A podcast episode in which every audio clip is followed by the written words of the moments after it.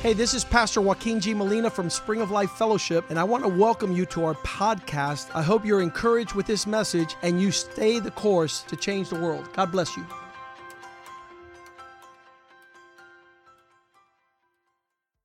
Father, we thank you for your presence in our midst, Lord. And without you, we couldn't take a step in this life. Without you, Lord, we have no hope. We would be lost in this world without faith, without God. We pray that your word would sustain us even this morning, that your word would revive us, Lord, that we would be the hope of the nations, oh God, that we might be the joy of all the earth, that we might be filled with your presence wherever we go, and that we might share the gift of the gospel of Jesus Christ, the light of the world, the salt of the earth. We pray that you teach us how to worship, how to live a life that's pleasing to you that would even impact our children, oh God. That they might walk in your presence, Lord. They might walk far from the pitfalls of this life, Lord. It might be filled with joy and not depression, not despair, not sorrow. That they would have great hope in the God of Israel, the God of Abraham, Isaac, and Jacob, oh God. Thank you for the legacy you have left us, the inheritance, the wealth, oh God, of the knowledge of God give you thanks and ask you to bless your word and prosper it in our hearts, that we not sin against you, O God, that we might be your people in this season and into this place, that we might be transformed by your presence. In Jesus' name we pray. Amen, amen, amen. You remember that one, right, Richie? That was a good one. That was one of the oldies but goodies. As we continue to pursue the perfecting of our worship, Worship is a, we found out last week that it's a bowing down, it's a surrender. It's a coming to God and saying, You, you run, you rule my life, you govern, you tell me where to go, how to go, when to go, with who to go. And so worship is a powerful thing. And the Bible is replete from, from Genesis to Revelations. Um, some people that don't read the Bible says, I read the Bible all the time from generations to revolution. And um, we know they don't read the Bible. But here, God is teaching us, and we, we, we saw this this week um, as God was telling his people how to come before his presence. Um, we read this verse. I want to read it quickly again, um, where where the question is asked what does God require of his people as they come before his presence? Deuteronomy 10, verse 12, the early books of the Bible. Uh, now, Israel, what does the Lord your God require of you? Because um, it seems to be that, that the house of God has become so familiar to so many that people come and go and they're never required of. What does God require of you? And then it continues on, but to fear the Lord your God, to walk in his ways, to love him, to serve him, uh, the Lord your God with all your heart and with all your inner existence, your soul, everything that's within you. Uh, surrender to God. And, and so learning how to do this is, is seen in the text of Bible, but watching somebody do this is a glorious example. I, I, I want to draw near to men who, who serve with greater excellence, and then that rubs off on us. And, and so that's our scenario. Um, one of the issues that people have with the requirements of God, uh, they can't relate to it because we're not, we're not living in times of, of expressions of honor. I always tell the story when I, I became to practice law. I was an attorney here in Miami, and I, I came into the courthouse. Um, and you see, then they tell you how to approach the judge and how to approach his presence and to have no contempt for the judge and the actual court and those officers of the court that are there. Um, one day I was in a hurry. It was summertime and I, I, was on the way to vacation with my family. So I decided I'd go by the court and do something real quick in the morning and then go with my family to vacation. So I said, I'm not going to take a tie. I'm not going to wear a tie. I'm just going to go real quick. I'll have a suit on, have a jacket, go in there real quick. Judge. And he says, Mr. Molina, how are you doing? I said, Judge, real quick. He goes, No, real quick, but I'm going to put you in jail for contempt of court. You better exit the courtroom right now and go find a tie. And I was so embarrassed and, and it couldn't be quick, it couldn't be familiar because he demanded the, the respect of that court. Um, and so I ran outside and, and found a friend, and he let me borrow his tie. And I came back in, and I was able to present myself before the judge and, and, and conduct business. So there was a time where people used to do that at church and come with Sunday's best. Uh, they had their shoes for Sunday, they had their clothes for Sunday. Um, nowadays, uh, there in England, there's, a, there's the royal court, and before you come before the queen, they have to tell you the protocol, how you're to conduct affairs as you approach. Uh, they're called the rules of proper etiquette. How you're to, what you're to do. Um, a lot of times you can't even speak to the queen until she asks you something. Like, don't say nothing. Don't even say, don't ask a question.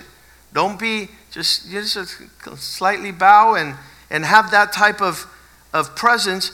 And ultimately, what these rules of etiquette and proper uh, protocol is so that you do not become overly familiar. Even the queen's son, Prince Charles, had to conduct business in that proper manner. And for Americans, this is silly. Um, there used to be a time where these rules of, of governing your presence and conduct happened at home with the father of the house, with the grandfather. You know, you, you, you needed to come and, and present yourself uh, before them in the same manner. But nowadays, we just run, um, there's no semblance of order in our steps as we live our life. Uh, yesterday, we had the phenomenal honor to go to have dinner with Pasita and Victoria. Um, earlier this week, it was Ruthie and Rebecca and Juliana Palma. And as they ran up to me to say hi, uh, I said, I thought I felt the earth shake as you guys were approaching. Um, and last night with Paz and Victoria, there wasn't one second of anything still. It was just like a rumbling, rumbling, rumbling, uh, talking, uh, one question after another. And, and, and so that's how we are sometimes in the presence of God. And the, the greatest, I believe, injustice that we do to our children is not to pass down that reverence and, and honor that, that God would have us. So let's, let's just go here, and we've said this verse before Ecclesiastes 5.1. Uh, when you come into the house of God, Walk prudently and draw near to hear rather than to give the sacrifice of fools. There's, a, there's all manner of proper approaching. And, and we who do not come from a lineage of proper worship, we're talking about perfecting our worship. Uh, throughout the Bible, there's all manners of expression on how to go about. Walk Walk prudently. One of the translations says, guard your steps. Focus on what you're doing as you go to the house of the Lord.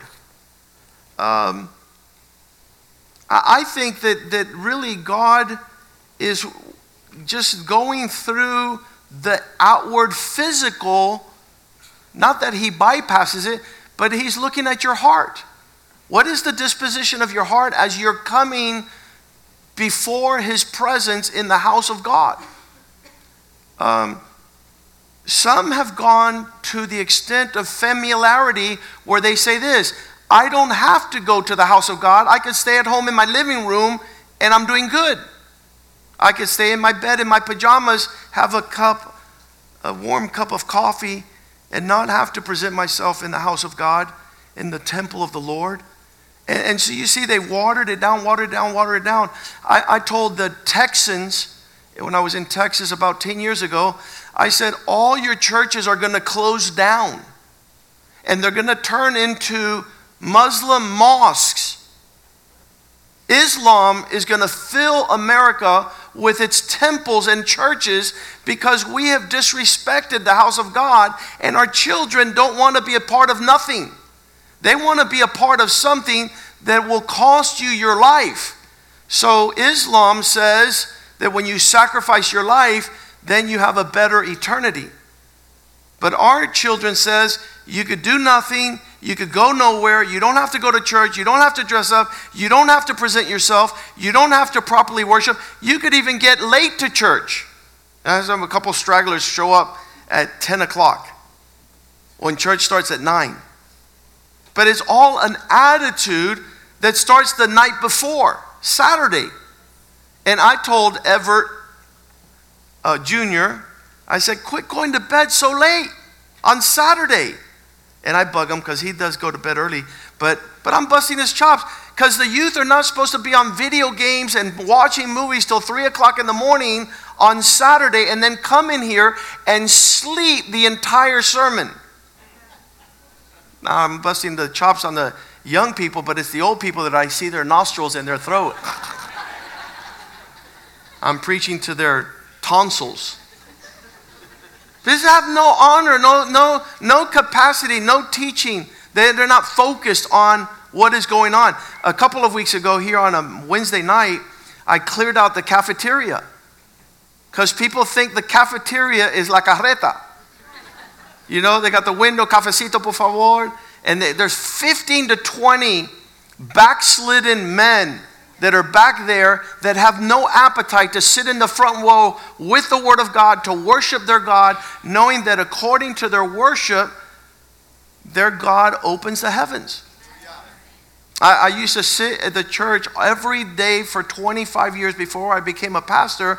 I would sit in the front row because I was distracted by people that in you know, if I sat in the back row, I would see people come in and out. But if you sit in the front row, you could, you're right there like a parade. You're there in the splash zone getting everything God has for you with no distraction. So there, there is not the, the, the obligation, no one's going to make you, but you should have people that encourage you to press into God. He says, walk when you go to the house of God, guard your steps and draw near to hear to, I want to say, to receive rather than to give the sacrifice of fools, for they do not know what they do, what they do not know that they do evil. That the actual expression of them coming into the house of God and, and having a non, I don't know if this is a French word, nonchalant, um, an attitude of, eh, it, you know, nothing big is happening here no, no big deal, no proper protocol, no etiquette. And, and I want to suggest, and this is where, where the difference between legalism and the zeal of God. Legalism is that I make you do what you don't want to do. That's legalism. I'm going to put upon you what you're not interested in. Zeal is, man, I want to encourage you to line up the best you can with God so you could experience the best that God has for you. And then you have understanding, not as an imposition, but a place of honor and privilege. It's, it's something really special when you conduct affairs, especially before God. Uh, we, we know that what happens in school, um, if you're late to school five times, they give you late five times, tar- five tardies is one absence. If, if you're late 10 times, you, you get suspended. If you're late 20 times, you have to redo the year because the people, or, or five absences. I don't, I don't know what, the, what all the protocol is, but I know for a fact that if this was school, you'd still be in first grade. You wouldn't have advanced. No, no, no one's keeping tabs. There's no attendance list. There's, there's no way to govern and figure out, and this is, this is what I tell men that, that aren't tracking the blessing of God. Show me your calendar. Show me where you invest your time, your talents, your treasures. If it's not in God, you have missed out what God has for you because God says He wants to be first. He's never said, I'll take second. He never says you could do whatever you want. You come and go. See, in a state of craziness, you're impressed because you make it to church every Sunday. But yet you haven't done, you haven't participated in the Lord's Supper every first Wednesday of the month. You haven't broken the bread, you haven't drank of the cup that He told you to do because it's not a priority to you. And yet you still think that heaven is cool and you're going to present yourself before God without consequence. But here he says in verse 2 make sure you don't do what is evil. Do not be rash, fast, hasty with your mouth. Uh, I told a man recently, he got upset at me because I said, You've reached an opinion without gathering the facts. You have come to a conclusion, but you haven't, you haven't, you haven't seen all that is there. When you're presumptuous, when you're fast and hasty, you are arrogant and proud. He got mad because I called him arrogant. With your mouth. You, you said things that were not to be said. And let not your heart utter anything hastily before God. For God is in heaven, and you are on earth. Therefore, make sure your words are few. What, what is it saying? I don't know of a place, I don't know of a place where people come with more familiarity with a attitude that's improper than in church. I, I, I equate it to a cardiac surgeon where you go into the inner sanctums of the hospital where surgery is being conducted and you were to give your opinion about a matter you don't know. And you say, Well, don't you think that your scalpel, uh, don't you think that you should and you're giving opinions to a cardiac surgeon that you're not qualified to give. Only in church do people come in and have an opinion about what the pastor should do when they just got there. Well, how long have you been a Christian? Well, I gave my heart to the Lord five years ago, and, and there's people here that, like Pastor Richie, been serving the Lord for 50 years. Wouldn't it be better for you to come to Richie and say, listen, you've been here a little bit longer. How do you see it? What's your perspective? What's, what, what has God shown you? No, it's in the house of God where people just come in, and it's funny because one man came in and says, I think you should tell a little bit more jokes. I'm not a comedian. See, I know that you want to make this a happy hour, but I want to make you sad.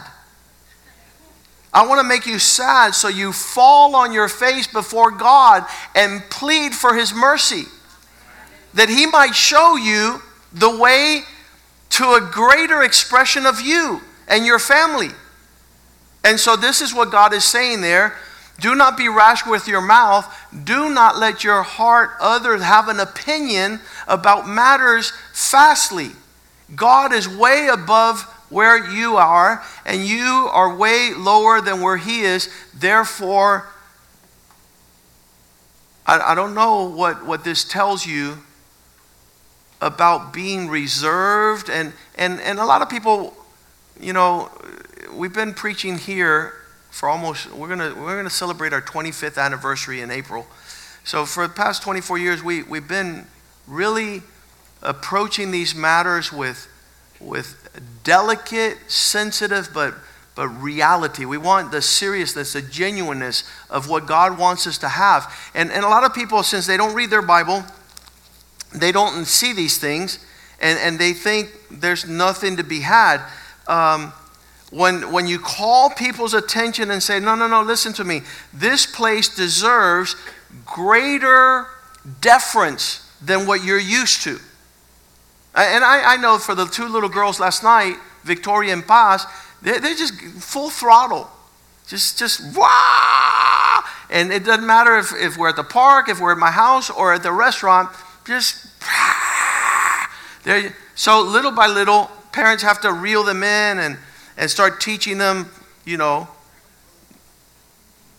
go slower, speak not as often. Um, yesterday we went to go have hummus. and so we find ourselves in an Arab little place there. And I said, Look, you got to be careful. I told the girls, you, you can't talk here like you talk everywhere. This is an Arab place. The only thing you can say here is Habibi.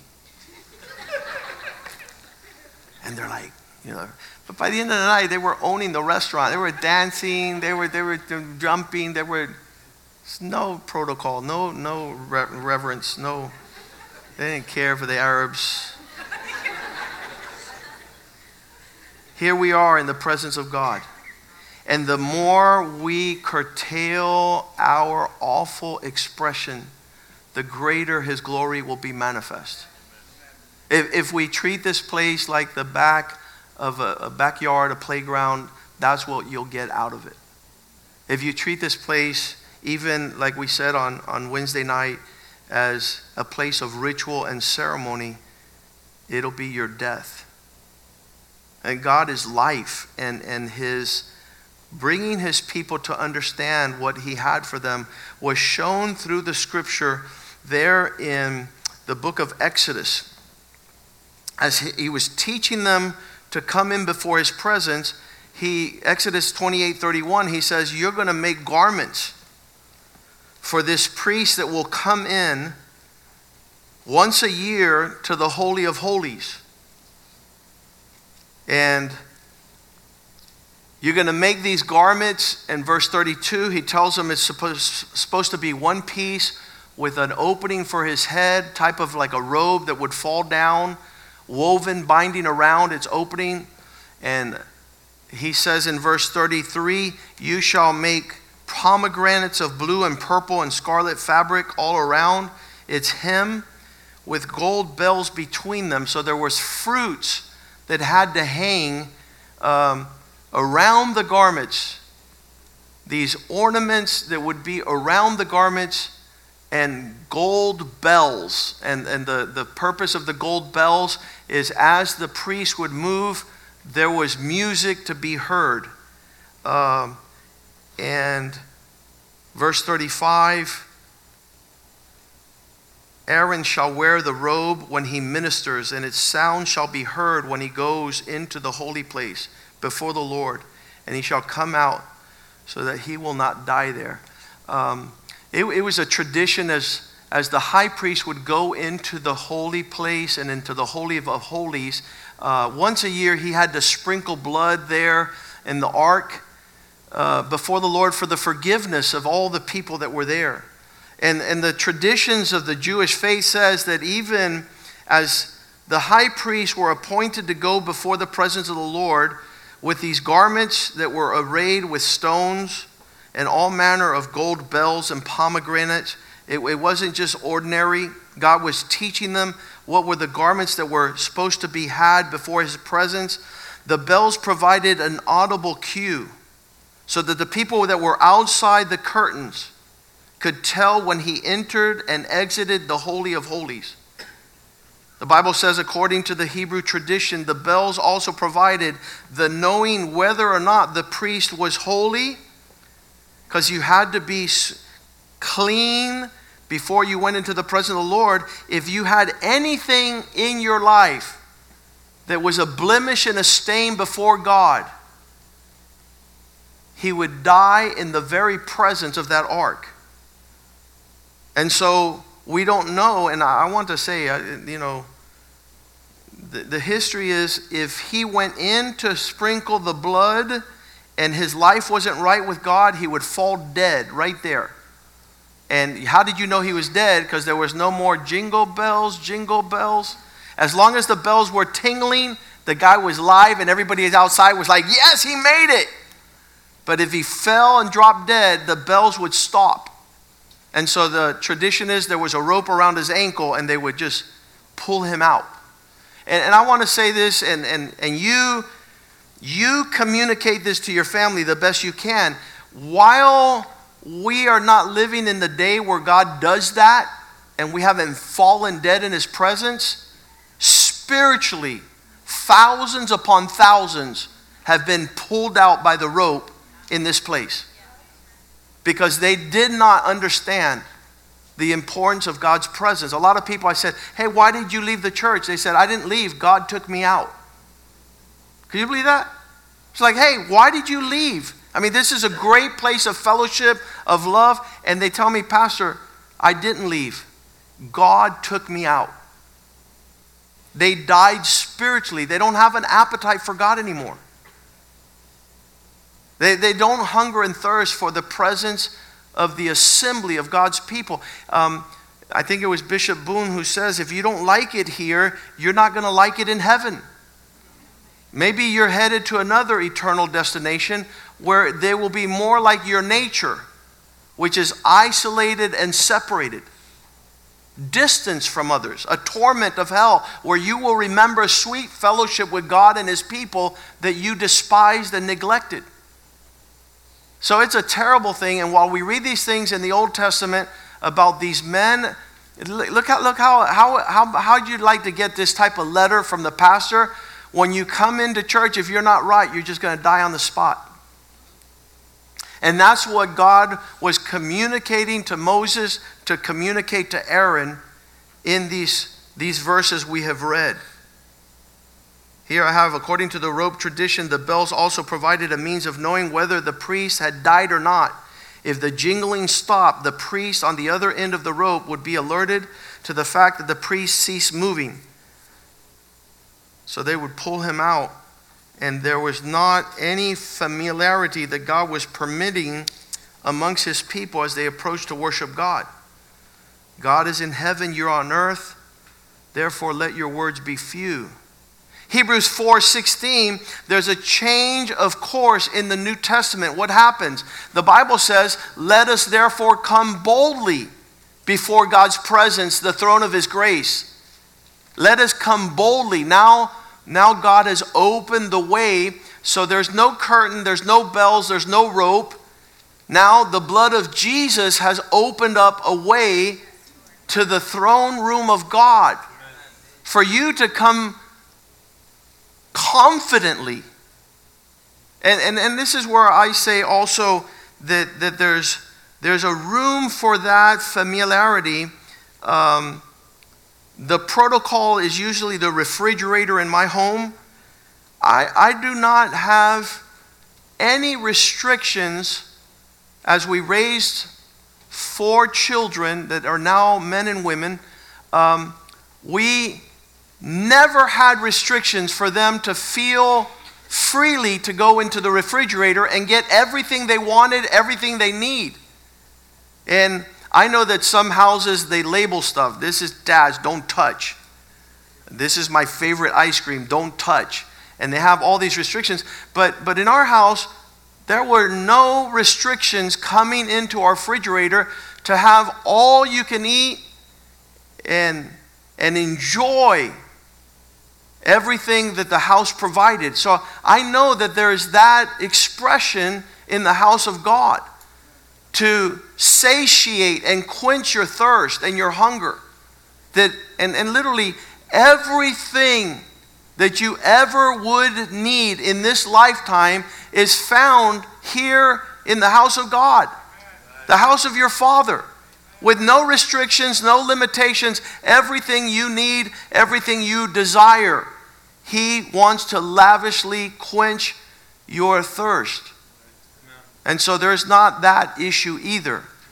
It, it doesn't become so restrictive, it's unattainable. But here in the New Testament, things happened um, where in the Old Testament, the priests, as chosen servants of God, were to mediate between God and his people working at the temple, bringing sacrifices to God, offering all these uh, offerings for the atonement of sins. The high priest was allowed to enter the most holy place and stand before God. So, what separated the people from the throne of God in the Old Testament were curtains.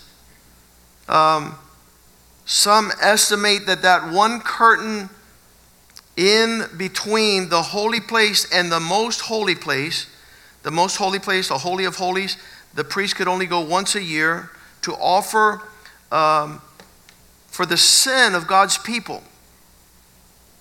And that curtain between the holy place and the Holy of Holies was, they say, 36 inches. It was thick. It was, you, you couldn't break through it, you couldn't tear it. It, it, was, it was heavy. And so it represented separation from God. That means God's on the other side of the curtain. Nobody could go in there except the high priest. And now, what the Bible says happens, in, and this is a glorious verse, it's probably one of my favorite verses in the Bible. In, um, let's go talk about that, that veil real quick. Exodus 26 30. Set up the tabernacle according to the plan shown to you in the mountain. So God showed them how to build this tent in the wilderness as they traveled from Egypt to the promised land. And you're to raise up this tabernacle according to every the pattern and the model which was shown to you in the mountain. We talked about the mountain on Wednesday.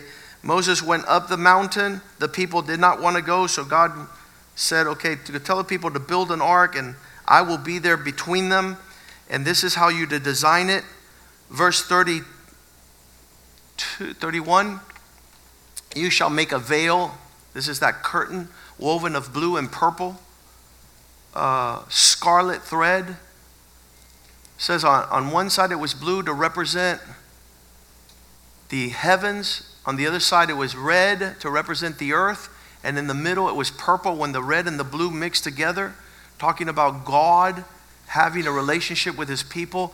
This linen should be woven with an artistic design of an angel there on that curtain. Verse 32 you shall hang it on four pillars of acacia wood overlaid with gold. Their hooks shall be gold upon four sockets of silver. Verse 33 And you shall hang that curtain, that veil, from these clasps and bring the ark of the testimony in here behind the veil. The veil shall be divided for you between the holy place and the most holy place. That was you could, the priest could go into the holy place, they couldn't go into the most holy place, also known as the holy of holies. Separation, distancing, God making a that that distance between God and men because of their running from God there, Leviticus 16:2, the Lord says to Moses, "Tell Aaron your brother not to come in to the holy place inside the veil. Don't go past the curtain to the mercy seat that is on the ark, so that he might not die. For I will appear in the cloud above the mercy seat." That's where God's presence was. Now, what is my favorite verse here as we enter into the work of Christ is Matthew 27 51. When Christ had been crucified, behold, the veil that was in the temple, remember three foot, 36 inches, was torn in two. Say with me from top to bottom. From where God is to where we are. God says, you know something? No more separation. Because Christ has broken the veil. That day, Christ being crucified, the earth shook and the rocks were split. There was, there was incredible climatic, apocalyptic expressions of God separating that veil, that curtain which kept us on the opposite side. Now he being, uh, verse 54, when the centurion and those were, who were with him kept watching, they were watching Jesus and they saw the earthquake and the things that were happening. They feared greatly and they said, Truly, this is the Son of God. It was a supernatural expression of God saying, Guess what? Just like in the mountain of Sinai, the things were shaking and quaking, and you guys ran away from me. We read that on Wednesday night. If you weren't here, I, I suggest you buy a Bible and come out to midweek Bible study and become familiar with the things that are yours. Instead of running from God, God was saying, I'm opening up a way for you to come closer. How is it that God has opened up the curtain from, I love that, let's go back to 51, from top to bottom? He tore the veil. I don't know, I think we have, we have a song like that, right? We, I, I've heard the young people sing that song. He, he tore the veil, he made the way. Pastor Kenny, come on, pick that song. We got to sing that song at the end of today's service. He tore the veil, He made the way for you to come in. It's no longer um, a separation that is between you and God, but in our worship, God has now opened up a way. We can read it there in Hebrews 10 12. As he tore this curtain, it was a prophetic symbol that now men were invited to approach God. Believers have a fresh, unparalleled access to God. Now, I, I know that, that this is raw in God opening up a way. It doesn't mean that you can trample and, and walk in there and do whatever you want. What we have as a type and a shadow of the sons of Aaron who, who began to treat the presence of God is a commonplace. Oh, we're just going to put whatever incense, we're going to offer whatever we want. No, it's not like that. Be, be cautious to know how God wants you to proceed. He has made a way by the blood of the Lamb, and the priest, Hebrews 10 12, says the priest had offered these sacrifices all the time. He has, he has offered one sacrifice for all time, sitting at the right hand of God. And since that time, he awaits for his enemies to all be made his footstool. Verse 14 By one sacrifice, he has made perfect those who are being made holy. That's you and I. The Holy Spirit testifies to us about these things. verse 16, when he says, This is the covenant I will make after that time, says the Lord. I will put my laws in their hearts no longer on stones. I will write my laws upon their mind. Verse 17 Their sins and their lawless acts I'll remember no more. This blood of Jesus is powerful. And where they have been forgiven, sacrifice for sin is no longer necessary. We don't have to come back year after year, week after week. One sacrifice for all times. Verse 19 Therefore, my brothers and sisters, since we have confidence, since now there's a boldness to enter the most holy place, say with me, by the blood of Jesus. That was the key. By the blood of Jesus, he has provided us entrance. Verse 20, very powerful. Let's read it together by a new and living way. He consecrated for us through the veil. He's talking about that curtain. That is, his flesh was pierced so that now we could have come in. Verse 21 Since we have a great priest over the house of God in Christ. Verse 22 Let us approach, let us draw near with true hearts, with a full assurance of faith now that our hearts have been sprinkled from an evil conscience and our bodies are washed with pure water.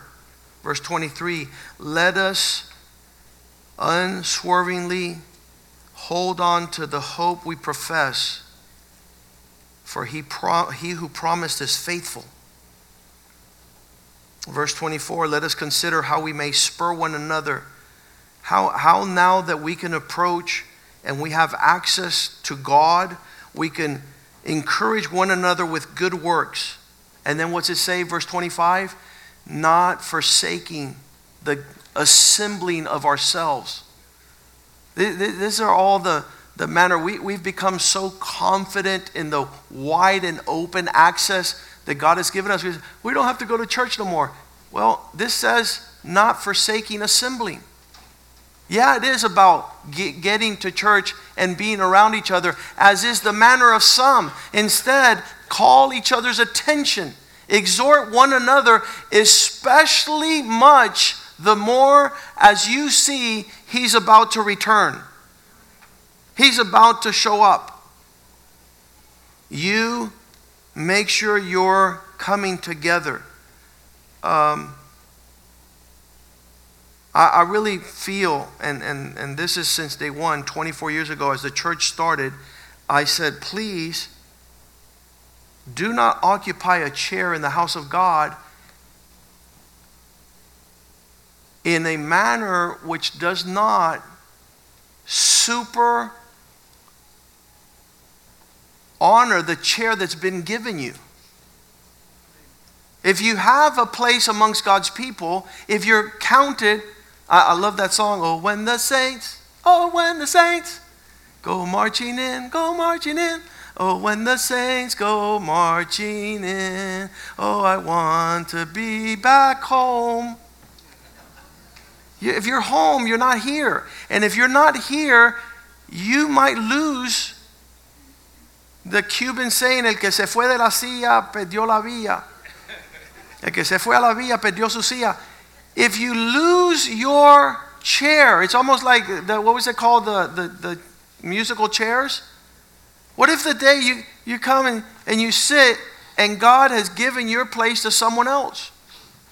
And I used to say that here a lot at the church. Go to Miami Beach and sit in a lawn chair, a sun chair. If you're not going to give the place you've been given the most reverent, holy value, if, if you're not going to consider being amongst God's people as a special thing, and there's no greater offense in royalty that you be invited to the banquet table and you don't show up. You don't, you don't participate what's being served. You don't appreciate what has come to this place. The same thing with the Lord's Supper. That you have the capacity to break the bread and to drink the cup, celebrating the body of Christ. And the Bible says those who don't discern the body are sick, they're weak, and they're dead. These are all the elements of, of spiritual expressions. Um, as I came out this morning up on the, on the pulpit here, the, the sense I got is I don't think that the world is able to have what God has done in us because we refuse to mature. If you see the common sermon, the, the common sermon of, of today, do not love the world how the heck are you still loving the world? Uh, you got to bring your tithes and offering. Listen, if you don't pay your association homeowners, you get evicted from your neighborhood. Your car is taken away from you. How do you think you come to the house of God with empty hands? You don't tithe, you don't offer, you don't serve. What, what, who, Paul would tell the Galatians, who messed with your brain? Deuteronomy 16 16 says, The men shall appear at my feast three times a year before the Lord. This were at the times of the feast. Um, in the place which he chooses. You don't get to choose where you meet with God. Some people say, I don't have to go to church to be right with God. Well, you know something? You need to be at the bar if you're going to get drunk. A lot, a lot, of people, I don't need to go to school to get an uh, education. Yes, you do. You need to not only go to school, you need to apply, register, go to class, do the homeworks, do the assignments. How is it you come into Christ and you're nonchalant, lechuga fresca? You're fresh lettuce. No obligation, no requirement, no no protocol, no governance. And, and guess what? It becomes a curse because you can't pass down what you don't do to your children. They never saw you. They never saw you participate, active protocol. They, you can't pass down what's not substantive. So the male, say male, shall come before me three times a year to the place I choose the feast of unleavened bread, the feast of weeks, the feast of tabernacle, and they shall appear before the Lord empty handed.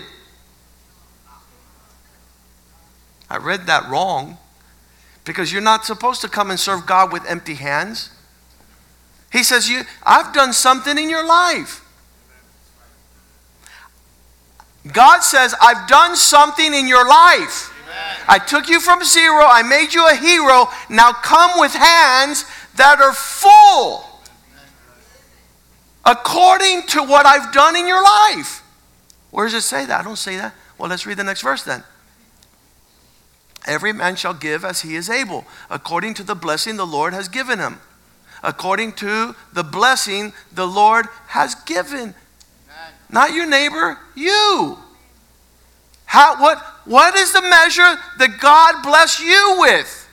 Well, Pastor, 20 years ago I got saved and I decided I would give God every month $5,000 and I'm sticking to it. Yeah, but God gave you 5 million now. Now the Lord has blessed you more. Why are you coming with the same blessing as when you had zero? Come according to the measure of the blessing He's blessed you with. Hallelujah. Amen. Glory to God. Amen. We didn't hear that? We pretend we didn't hear that? God expanded you, He increased you, He kept you safe, He protected you, He made you abound, and you still cannot bring according to the blessing the Lord God given you. A lot of people always argue with me, hey, Pastor, that's Old Testament. I know the New Testament is a thousand times more. It's not according to the law, it's according to grace. And grace abounds. And so when you're not, the, the tithe is a 10%, that's glorious, that belongs to God. And then the blessing of the Lord is way beyond the 10% you've been given. So again, no protocol, no, no imposition, no religious rhetoric and rule and obligation. All this is according to the goodness of God. The goodness of God compels me to be good with God. Why? Because God's been good with me.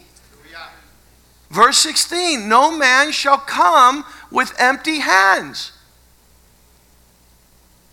They shall not appear before the Lord empty handed. There has to be evidence of God's grace abounding, greater and greater measure. Psalm 24, verse 3 How are we going to ascend to this high hill of the Lord. Who is God going to give access to? Who's going to stand in his holy place? Verse 4 He who has clean and pure, clean hands and a pure heart. This is, this is what we're talking about. God is, is going in a little bit further than the exterior to the attitude. Because some people might be doing everything according to the motions and they're not walking with the Lord, who has not lifted his soul to another direction.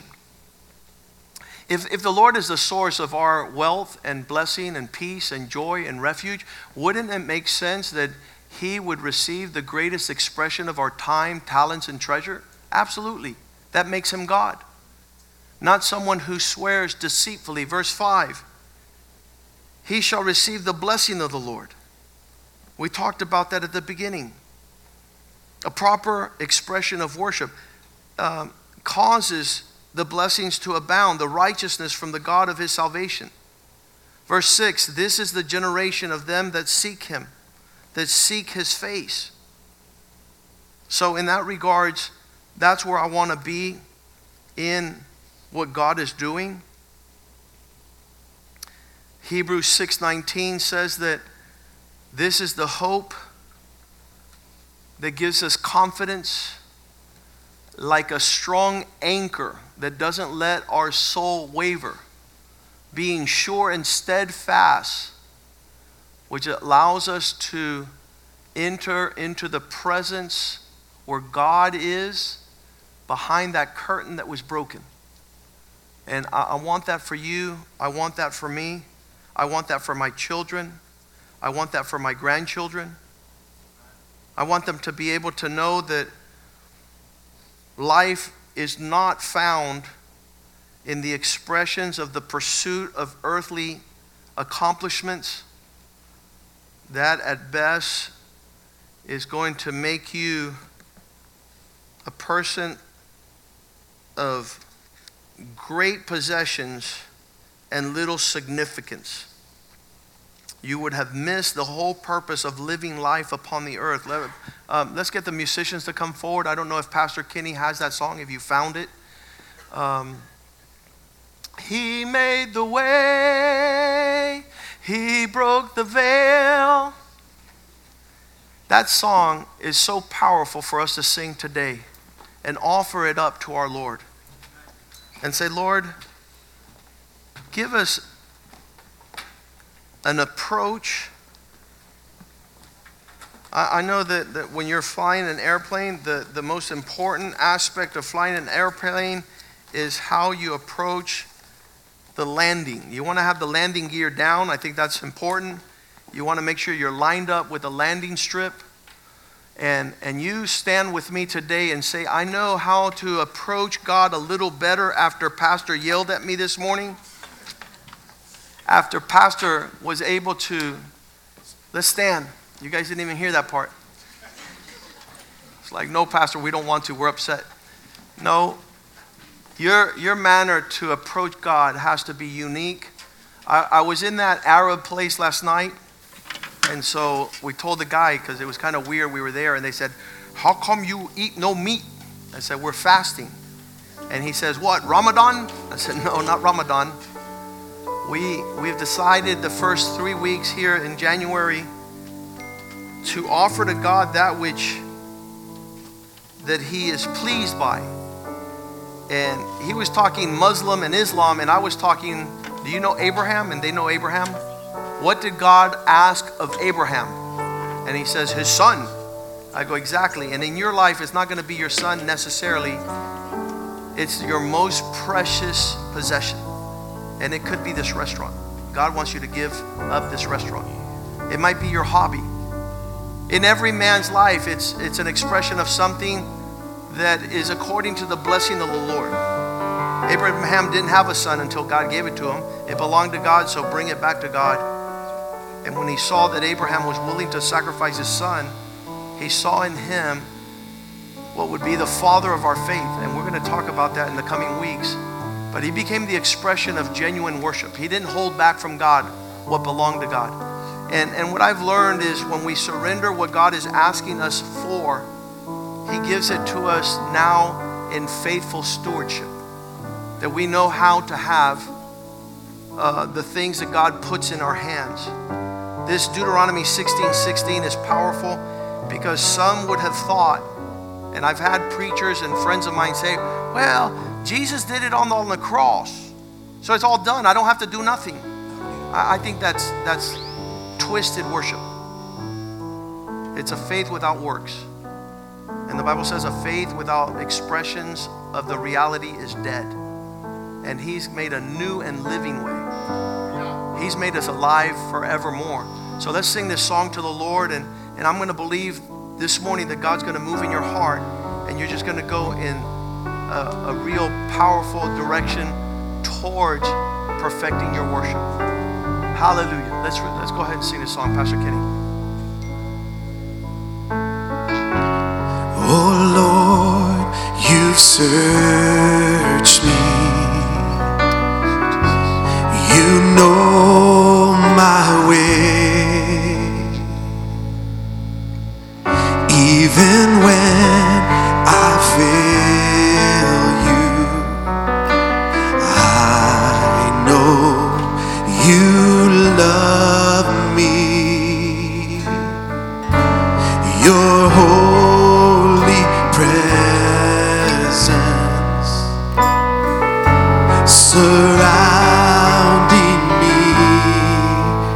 every season.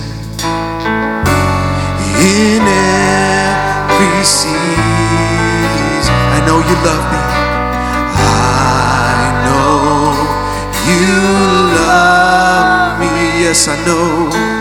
I know you love me. At the cross, I bow my knee. At the cross, I bow my knee. Where your blood was shed for me. There's no greater love than this. You have overcome the grave. Your glory fills the highest place. What can separate me now? Yes, Lord.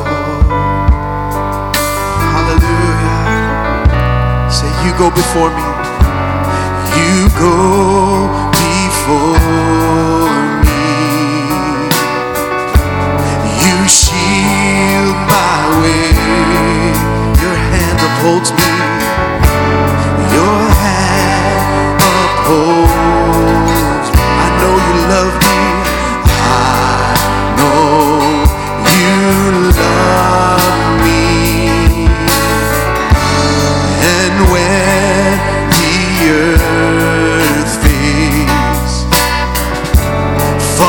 From my eyes, you stand before me.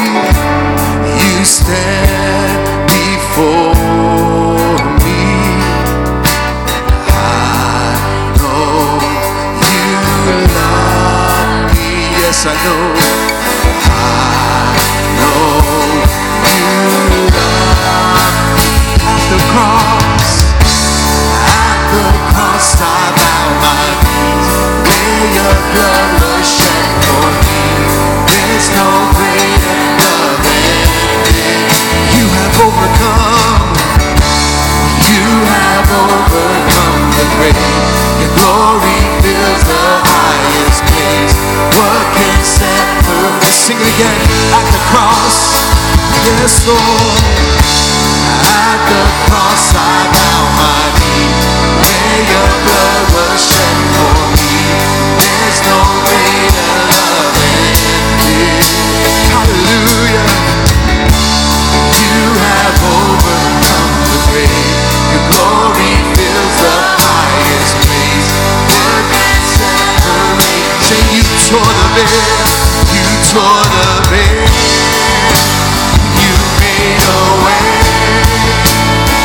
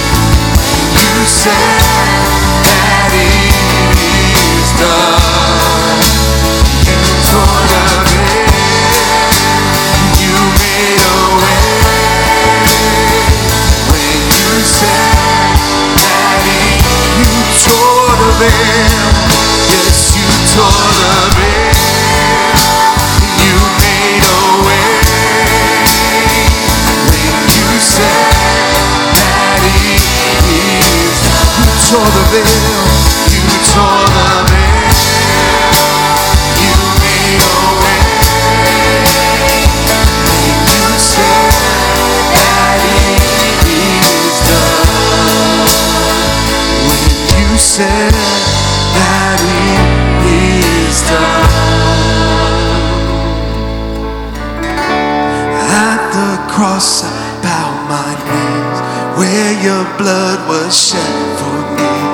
There's no greater love than this. You have overcome the grave. Your glory fills the highest place. What can separate